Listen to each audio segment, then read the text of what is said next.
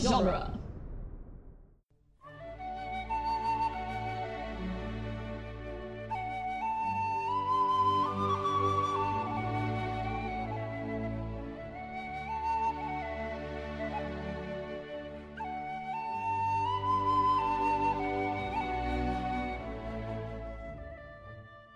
Hello and welcome to Lord of the Rings Minute, the daily podcast where we analyze the movie The Return of the King one angry daughter at a time. I'm Norman Mitchell, I'm Cassandra Fredrickson. and joining us again for the last time this week is Gary Ruby. Hello. Hello. Happy to be back. And today we're talking about minute f- Yeah, Happy to have you. always. Today we're talking about minute 40, which starts with uh, Arwen continuing to ride away from the rest of the elves and ends with uh, Arwen saying to Elrond, "It is time." it's Mhm. time. and she's gonna finish that sentence on Monday. I really like the shot of Arwen riding into Rivendell. Oh god, Me it's gorgeous. too. That Ooh. is, uh, I really like the look of late fall Rivendell. hmm It is Yeah. hauntingly, hauntingly pretty. It's everything is so close to dead, but little bits of life are still clinging to some of the trees, Mhm. mm-hmm. and the colors are really pretty, even though they're so washed out. And Elrond is just chilling in his study Alone, alone. like a sad old man. Yeah. Arwen's just like, "Father." What did you see? well, one thing that I noticed um, while watching this minute prior to recording is that the music that I liked so much in um, what minute was that? Thirty-seven. Um, when Gandalf rides away uh, into the distance Mhm. is used here when Arwen rides away into the distance. and then up the steps of Rivendell. hmm Amazing. So I guess this is just like riding away on a horse dramatically music. Yeah, that, that's it's good for that. I dig it. It's good for that. It's really pretty. It is. Howard Shore doing his job Yes, doing it well. Yeah. always. I really do though. I love the Rivendell miniature. It's so It's Oh, pretty. Really pretty. They uh they talk about using it about 10 times across the the trilogy. Mm. We get like 10 good wide shots of the the Rivendell miniature. Yeah. I think this is the last this is the last one. Pretty sure. That makes sense. I don't think we get another wide shot of the miniature in Rivendell. We we might see parts of it in the background and some of the upcoming stuff next week, but I don't quite remember Mm. without going and looking again. Um, but I really do. I like all the the late fall colors. It's got a really it really adds to not just the weight of like what this scene is going to be about, but it also is a really ni- nice uh, juxtaposition to like the green forest we were just in Mm-hmm. Yeah. and some and is also a good transitional environment into what the environment around uh, Minas Tirith and in Mordor looks like, hmm where everything is even closer to dead Or dead already. or dead already. So I think that's cool too. Like just the just the progression in the movie of seeing stuff kind of slowly becoming more gray toned and washed out. Yeah. Mm-hmm. I made, So that's cool. I made this wide shot my background on my computer because it's just such a pretty shot. Nice. Mm. Yeah. It looks really good. Mm-hmm. Yeah. There's a little bit of talk in the design commentary about only actually having video and effects work for five or six waterfalls that they constantly reuse whenever they need waterfalls in the background. Mhm. Mm. So it's like always the same ones that they're using, Amazing. which is, I think, is kind of funny. But it's cool to see like the entrance to Rivendell that the Fellowship left through again. Mhm. I like this study area outside that Elrond is in. yeah. What is this? Um, is this the the the moon runes thing? I, it kind of looks like it. The thing he's got set up next to him in the study Yeah. it's definitely got a lens on top and it's Yeah. this very wiry framed thing. It looks like Hmm. some sort of scientific instrument, but I don't know. Maybe it's an elven telescope. I don't know. Oh, maybe. Yeah. Oh, that- Something that's for true. gazing at the stars. Because the elves love the stars. Yeah. He's keeping keeping track of dad. I guess. I guess. Just up in space. Oh yeah, that's where Aaron Hill is. my ma- my astronaut dad. Um, yeah.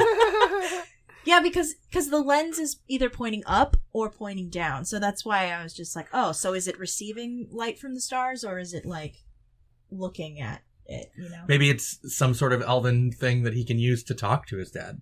Aw. Oh. Who knows? I don't know what kinds of magics the elves might be able to do. Hmm. magics. Witchcraft. but no, I, I love the way Arwen just storms in here. The motion of her throwing the cloak off Yeah. is just like really, really beautifully done. and It's doesn't really come good. across as like there's not as much motion behind it or anger behind it as there would be in like other performances from other people i think doing the same thing she just kind of drops it off Mm. Mm-hmm. just to to make a point as she enters this space Mm. and it's done really gracefully liv tyler just does everything really gracefully in these movies Yeah. She's she's really just nailing it, playing an elf. And Elrond's first reaction upon being questioned is to turn away. Mm-hmm. Yeah. She's like, "Nope, I don't want to deal with this." I can't talk about this right. I can't look at you right now. What if I entered every room that I walked into as dramatically as Arwen does? Well, she she has her her shoulders square, her chest out, walking confidently into Yeah, the 'cause world. She's mad. Yeah, Yeah. she's she's pissed. You have the gift of foresight. What did you see? Mhm. I saw only death, but there is life. Well, he doesn't say only. I saw death. Yeah. Yeah. And then he, he does he drops the thing about it how it's becoming uh ha- how that vision is almost gone. Mhm. Mm. So and he says nothing is certain. So clearly the gift of foresight isn't anything in the the context of the story that is absolute. Like Galadriel's mirror, she has the ability to see the future through that and that's not absolute either. Right. Yeah. Oh yeah, that's like true. uh, prophecies are not prophecies are not reliable in Middle Earth. Mm-hmm. like they probably generally come true because most people just don't have the drive or the ability or the knowledge to do anything about them Mhm. because the elves keep themselves so separate from the rest of middle earth for the most Yeah. part Right.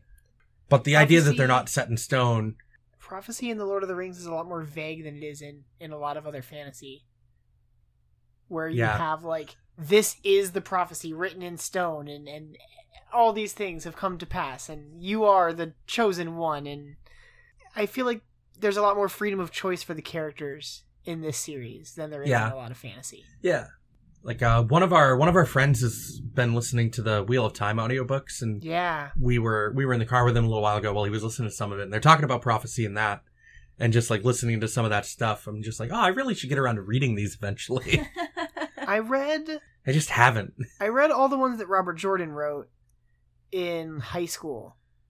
Um, Mm. and then by the time the first one, That's what the Brandon last three Sanderson are picked Brandon up- Sanderson? Yeah, by the time the Brandon Sanderson one came out, I was like, I do not remember enough of this story to like continue, Finish and I it. don't have yeah. it in me to go back and reread eleven books. And everyone's like, "Oh, you should just Yeah, like, 'cause look up it- a synopsis online," but it's not the same, you know. Right. Mhm. I don't know. I I Yeah, don't know because if I there's have it there's in me. 14 or 15 of I those. think There's like books. 14 of them. 14. Yeah, That's a lot. it is a lot. 14 books is a lot. It gets really that's, complicated. That's twice the number of Harry Potter books. Some of the some of the villain characters like die and come back with new names, and like uh, it becomes it gets very complicated. Yeah. Like I don't know who's who anymore. That makes it hard. Mm-hmm. That's why you need a flow chart. Yeah. Just just just keep a flowchart on your walls. Pretty soon you'll be like Charlie Day. Oh my god. So I've been reading I've been reading this series, uh, this new series that's been coming out called The Chorus of Dragons. Uh, the first one's called Ruin of Kings, which came out like in like February, I think. And then the sequel just came out this week and it's called The Name of All Things. And they're just big sweeping epic fantasy. Um but the first book had a there was a, a magical artifact that had a like soul swapping element to it. So Mm. there was a this mystery of like who is this kid's real parents that gets more and more complicated as the story goes on because n- so many people aren't who you think they are. It turns out they actually have the soul of someone else in their body. Like it's that's so weird. bananas. It's I really really love this series a lot, but uh, it is very complicated. Me and a coworker have been going through the first book again, like just kind of in preparation for the new one, and uh, every time we work together, she's like, "Oh my god, wait! I just listened to this part, and I think that this means that this is the, that this guy is actually was this person in his last life, and it's a lot. Uh, it's very fun. I have a really good time, like working through like all the different like bits of prophecy and things that are happening in this series, but it's complicated. Yeah.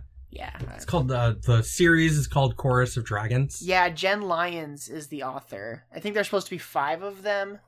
They just revealed the cover of the third one a couple days ago, so I'm glad they're coming Wow. out at like Cool. a good pace. Yeah.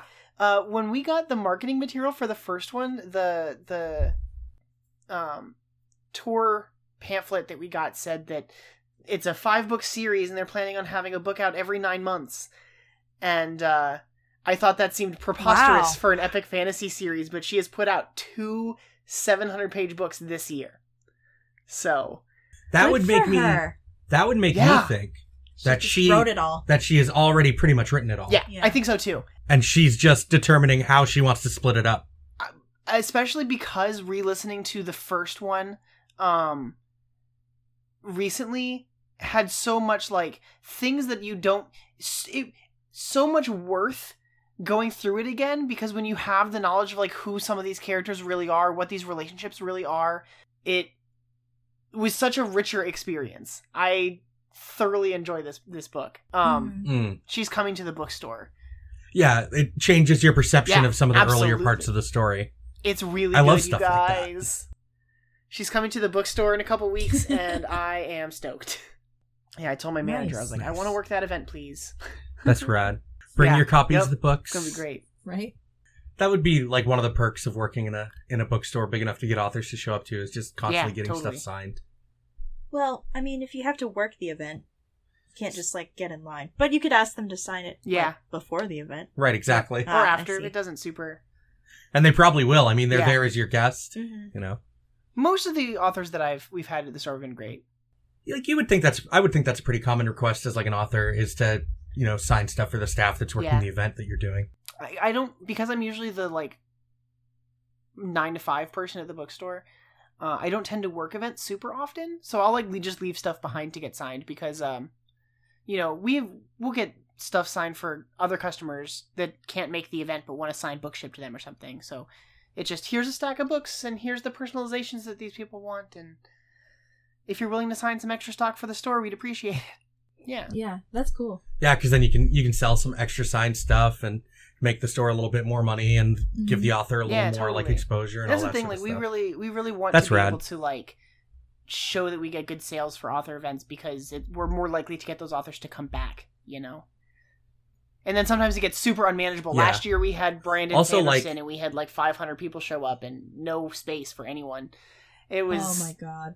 bananas the uh the librarian like near where we live apparently was in Brandon Sanderson's wedding. wow He's like personal friends with him. that's amazing oh, that's cool.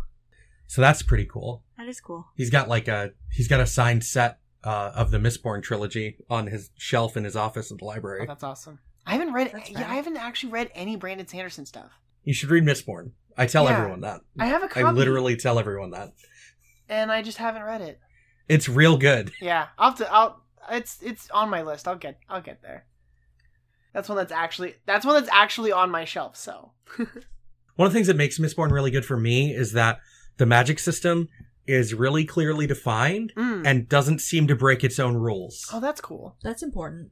So like Brandon Sanderson seems to really be a fan of like uh, harder magic systems that That's are more what I've focused, uh, which is also one of the things I appreciate about like Avatar: The Last Airbender. Is like the the magic is really well defined. Yeah, oh, I love that series. I just want to watch Yeah. that again. That's just like another example of like hard magic that you can kind of point at. Yeah. yeah, totally. Whereas like the magic in Lord of the Rings is a very like softly defined thing. Mm-hmm. It's very very vague and up in the air. It just kind of serves the needs of the plot and Mm-hmm. isn't Mhm. really explained. hmm Yeah, like this whole um. This whole foresight thing. Yeah. Yeah, This is just this never explained at all. we don't know how this It's works. just like some some elves are super magic and some elves are just regular magic. right? There are 30 foot tall demons. There's also like barely able to make enough light to rival a flashlight. Like whatever. It's cool. I can't be burned by fire. All right. sure. cool. But yeah, Arwen is just real mad. I really, I wish that there was more Liv Tyler in these movies. Yeah, Yeah. I agree. because there's n- three women. Mm-hmm. Yep. There's a whole three, and between the three of them, they don't even have probably as many lines as Gimli. Yeah. Are we counting um voiceover? Because uh, Galadriel I think even does if a you- lot of voiceover. I think even if you count voiceover, they probably don't have many more lines than like Gimli and Legolas do. And Gimli and Legolas have like the least lines of anyone in the Fellowship. mm-hmm. Mm. I don't know. I would guess that the three most uh, dialogue heavy roles are uh, Frodo, Gandalf. Frodo, Aragorn, and Gandalf. Yeah. Yes. And then probably after that, Sam and Gollum. yes. Mm-hmm. That sounds. That would about be right. my guess at the top five. Mary and Elrond. Pippin get a lot of dialogue in this movie compared to the last two. So they kind of catch up some, I would think. But Legolas, Legolas probably speaks the least out of anyone in the Fellowship. Mm-hmm. That sounds about right. That's just like that. That's just what my heart tells me. Even though Boromir's only really in one of these. Yeah. Boromir talks a lot though. Yeah, Uh-huh. Boromir. Boromir just goes off because if you're going to use Sean Bean, you might as well give him stuff Oh yeah, to say. for sure. for sure. You don't you don't hire an an actor as great as Sean Bean and not give him things to act. Yeah. Absolutely. Go and then and they shot stuff for him for all three movies. So, like we're gonna we're gonna see a little bit more in this one, not too long from now. oh boy. It's coming. It's coming. But yeah, I, I do want to know more about this this foresight thing. What are the what are the circumstances? Why did Arwen have this vision here and now? These are the sorts of things that we think about yeah. in these like deep dives of these movies. But uh, this is something that I've always like wondered is like why does she have that vision there? Yeah. Because Why does this happen now? When I was, It's a, it's I, used, uh, very it's very plot derived and not Yeah, narratively yeah, derived. Yeah. I used to think for s- for whatever reason uh, as a kid I used to think it had something to do with like where she was, but they don't make a big deal about like that particular part of the forest or anything. Right. So I don't know. Right. It's That's why I was asking where the visions come from. Like, are they derived from, like, uh, like Eru, like Iluvatar, or are they just like random magic stuff? uh, Because all the all the magic in Lord of the Rings comes from that central deity. right, it's correct? some it's um it comes from uh uh what's it called? Uh Ea, the fire of creation is like where this magic comes from and that was the the life that Eru Iluvatar breathed into the world. Mhm. Mm.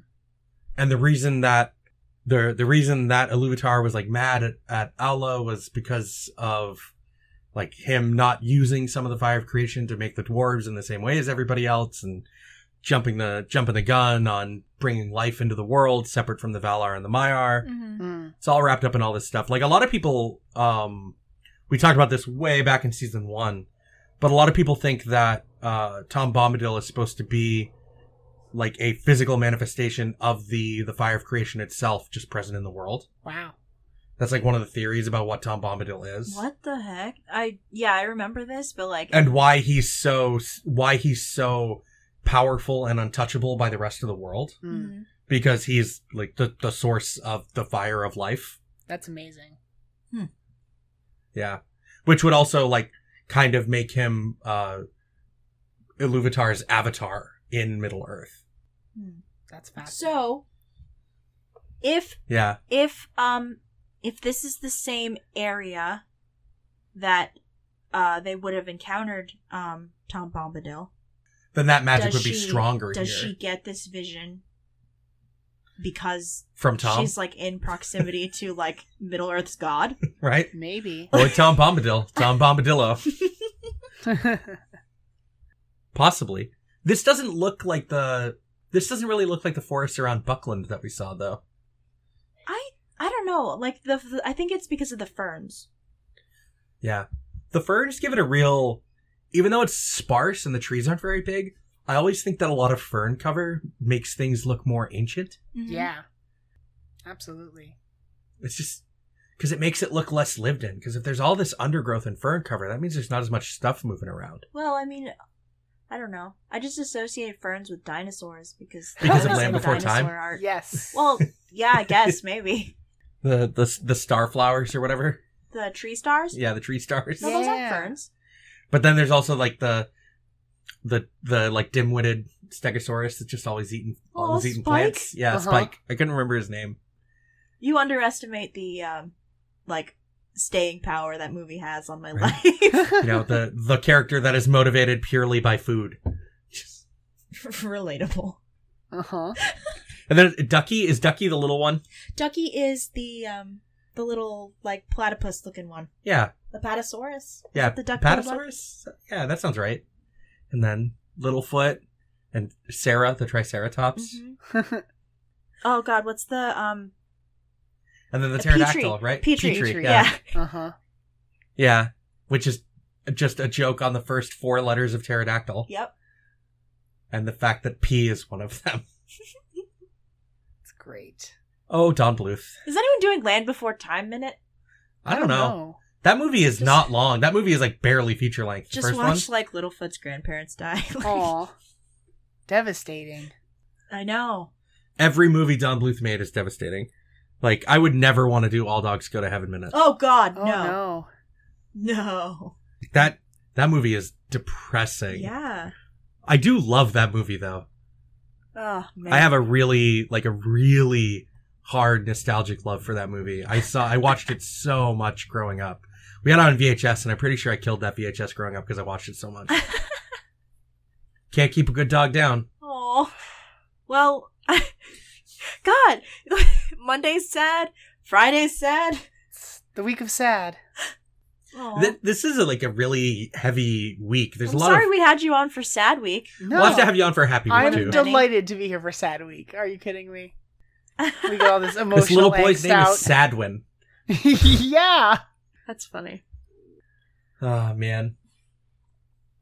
Do we have any other um, Lord of the Rings related thoughts Just in general, I guess. Before we go down like a Don Bluth rabbit hole. I Yeah, before we big lipped alligator moment. don't think I have anything Yes, else. no, maybe. No, I don't. Okay. I don't think I really do either. I just there, there's there's a lot of lot of just cool visuals in this sequence with Arwen, Yeah. and I do. You know, Rivendell's cool to see again. And then there's we're gonna have some some some more cool stuff next week. So make sure you come back and join us, all the listeners. Mhm. Uh, Mm. Gary, thanks for joining us this week. Mhm. Uh, Thank you once for again. having me all week. Yeah. Once again, all three of us are from duelinggenre.com. Go check out Mhm. the myriad of podcasts there. And if you're more interested in Movies by Minutes as a whole, head over to moviesbyminutes.com and check out the kind of master list of all the currently running and finished Movies by Minutes pro- uh, projects that are out there in the various places on the internet, collected in one wonderful directory. Mhm. Ooh, I wonder what we're up Uh, to now. Hope everyone has a I think over that 100, I'm website pretty sure. shows- I think it has a counter now. I'm gonna look Wow. real quick. nice, nice. I'm curious. There are currently 142 movies by minutes podcasts. Oh my god. 142 Yeah, since last season it's been like 50 have gone up Yeah. it's it's since we stopped doing two towers it's incredible. wow Yeah, it's a movement It is. that's insane awesome so uh hope everyone has a has a great weekend there's literally not enough time in your life to listen to all those movies by minutes podcasts but go check it out there's lots of lots of really iconic movies have been, have been done or are Mhm. being done so yeah go check those out uh we'll see every, well See. you'll you'll hear us on monday if you're, if you're still here Uh, bye.